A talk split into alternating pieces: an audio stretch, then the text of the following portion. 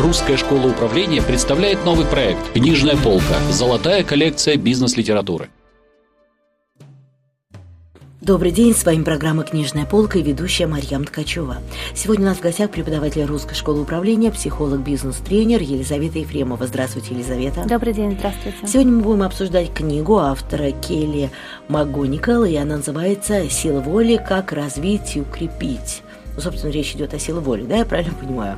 Да, это э, про те, ну, я бы сказала, сложности, которые с которой мы сталкиваемся, когда хотим в своей жизни что-то поменять. Это как заставить себя, заставить себя, по большому счету. Вот об этом книга. Это вот как раз на тренингах русской школы управления, особенно на тренингах целеполагания, многие приходят, получают инструменты, навыки, угу. какие-то алгоритмы, а потом жалуются на то, что вроде как и инструменты есть, и алгоритмы есть, но ничего не получается, потому что проблема как раз в том, чтобы заставить себя что-то изменить. Надо подняться с дивана, вообще что-то делать, куда-то двигаться, преодолевать барьеры.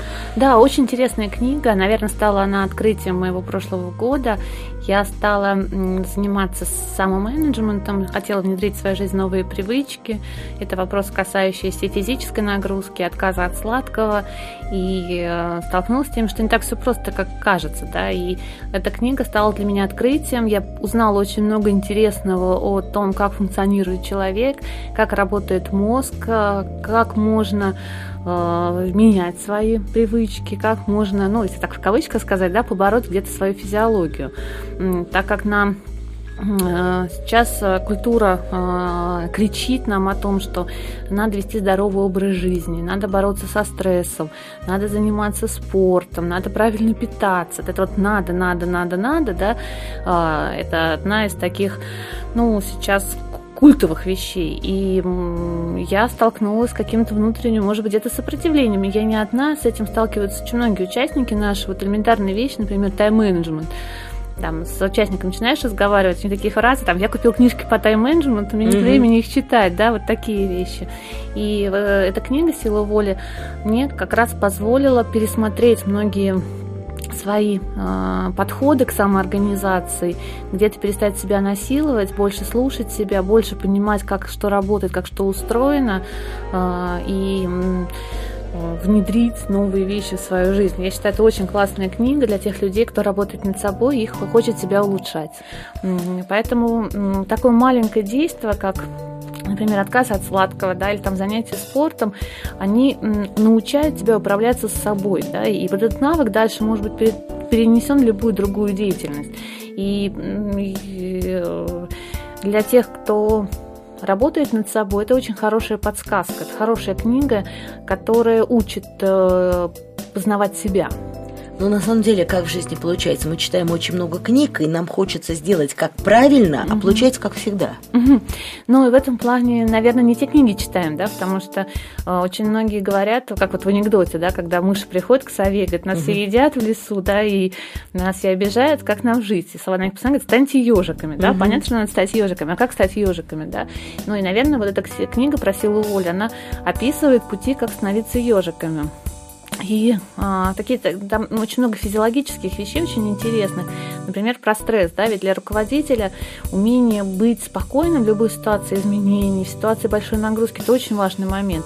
И, например, такое простое действие, как контроль своего сердцебиения, контроль своего пульса, да, физиологическая штука, угу. да, но если ты это научаешься делать, то в ситуации, когда все в панике, ты спокоен, да, все делают какие-то хаотичные решения, да, ты а, можешь методом здравого смысла уже руководствоваться.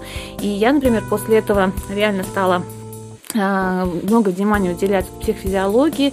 Я отслеживаю частоту сердечных а, ну, ЧСС, угу. да, а, фитнес-браслет у меня меряет. Я учусь контролировать свои эмоции, которые позволяют мне в каких-то стрессовых ситуациях быть более спокойной. И что в ситуации неопределенности и ситуации стресса кардинально ключевой навык. Нам помогает достигать успеха ситуация, когда нам нравится то, что мы делаем Тогда мы идем к этому успеху легко и комфортно. А вот, собственно, как заставить себя делать то, что нам не нравится? Вот речь, если речь идет Знаете, здесь тоже это такая ловушка, то, что нам нравится, да, что нам достигает. Я бы здесь вообще не согласилась бы с этим моментом, потому что иногда вот это нравится, это ведь искусственно. И э, возьмем тот же самый сахар, да, который э, создает у нас это ощущение какой-то радости, да, угу. кайфа определенного. Но ведь это копни поглубже, это иллюзия, да, это определенная ловушка психики, да. Поэтому Поэтому не всегда то, что нам нравится, нам помогает. Иногда мы должны понимать э, истинное это удовольствие или какое-то искусственное. Тоже, на мой взгляд, очень хорошее понимание, знание себя в определении каких-то приоритетов своей э, деятельности. И очень много там экспериментов, такой классический эксперимент про зефирку. Ну, наверное, может быть, смотрели ролик в интернете, да, когда детишкам предлагали зефирку и говорили, вот если ты сейчас а, съешь зефирку, то ты ее съедаешь, да, а если полчаса угу. подождешь, то получишь вторую.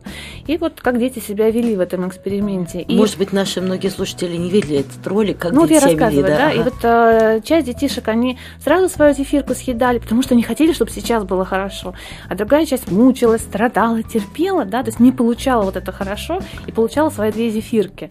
Поэтому такая вещь, как саморегуляция, умение быть вне зоны комфорта, оно по большому счету учит нас достигать долгосрочных целей. Очень интересное наблюдение, и ну, много было исследований о том, что вот такие дети, которые умеют э, контролировать свое это желание быстрых удовольствий, дальше по жизни достигают очень много успехов. Э, автор пишет, что для того, чтобы владеть собой, надо знать свои слабости. Вы согласны с автором? Вообще надо знать себя, да, и э, познай себя, на мой взгляд, такой древний, но очень правильный слоган. Потому что кроме слабостей, которые наши ловушки, да, где мы э, сбиваемся со своего пути, та же самая лень, если на самом деле за этим скрываются определенные там биохимические процессы, э, там структура мозга определенного, э, свои сильные стороны, все вот это знание о себе, такая осознанность, вот чем мне нравится эта книга, она учит нас осознанности, она учит нас наблюдать за собой, она учит э, медитировать, медитировать, да, прислушиваться к своему внутреннему миру. Поэтому любая такая практика, как, например, заставить себя бегать, да, или, например, отказаться от сладкого, превращается в такой путь самосовершенствования. Да. Ведь а, это всегда было в культуре. Люди, которые хотели достигнуть определенного уровня жизни, они всегда становились на путь а, духовности какой-то определенной. Ну и для нас сейчас, наверное, вот таким путем мы к этому переходим. Да. То есть мы начинаем с таких простых вещей, как отказ от курения, да, начинаем по спирали уходить в какие-то более глубинные штуки. Это тоже очень интересно. Плюс сама по себе книга написана классно. Почему? Потому что очень много исследований, примеров, а, очень много кейсов рассматривается. Задания есть, да, какие-то? Да, есть книге? практики, угу. которые можно делать. То есть ты можешь ее читать и параллельно меняться. То есть она превращается в такой некоторый учебник, да, и ты уже становишься ежиком вполне себе осознанно. То есть, э, если, например, у тебя есть какая-то прилипчивая привычка, от которой ты хочешь избавиться, эта книга поможет. Да, да, да, да, да. И э, если вы хотите поменять свою жизнь, сделать что-то такое, что вы раньше не делали, или то, что у вас раньше не хватало сил, или вы все время мечтали об этом, но все время как-то руки не доходили, то вот эта книга, она может быть таким хорошим помощником, посохом, с которым вы дальше сможете идти. И дальше уже вот эти навыки, которые вы приобретете в мелочах, они смогут вам э, дальше трансформироваться, перенестись в любую другую деятельность. Э, я знаю, что автор классифицирует э, э, три силы воли. Он говорит, что есть я буду, я не буду и, собственно, я хочу. Угу. Это о чем?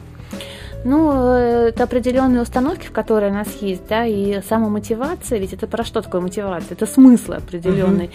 И как только мы видим смыслы, наполняем какое-то действие для себя каким-то глубинным значением, то у нашей психика перестает этому сопротивляться. Да? Поэтому если мы хотим что-то поменять в своей жизни, мы должны это делать э, с пониманием, с осознанием и по большому желанию, по большому как внутренней любви к этому действию. Многие люди сталкиваются с такой проблематикой, что они не могут говорить э, «нет».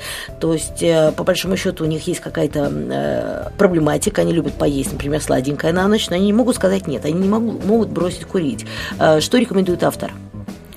Э, во-первых, вот покопаться в а, причинах, да, потому что есть физиологические причины, которые задействованы на химию, которая в нас действует. И для меня, например, было очень много полезных знаний про гормоны, с которыми мы живем, да, про рецепторы в нашем мозгу, которые дают нам вот это ощущение настоящего или ложного удовольствия, да, потому что ведь а, те эксперименты на крысах, которые нажимают на педальку, угу. да, и не могут оторваться, потому что у них вырабатывается гормон да, удовольствия, а, были пересмотрены, оказалось, что это не настоящее удовольствие, как ожидание, предвкушение да, удовольствия, угу. что очень часто э, мы э, делаем что-то в погоне за настоящей радостью, которая на самом деле радости не дает. очень часто вот поедание сладкого, например, приводит к тому, что нам кажется, что сейчас вот мы съедим что-то сладенькое, нам станет лучше, а мы едим сладенькое, а лучше нам не становится. Да?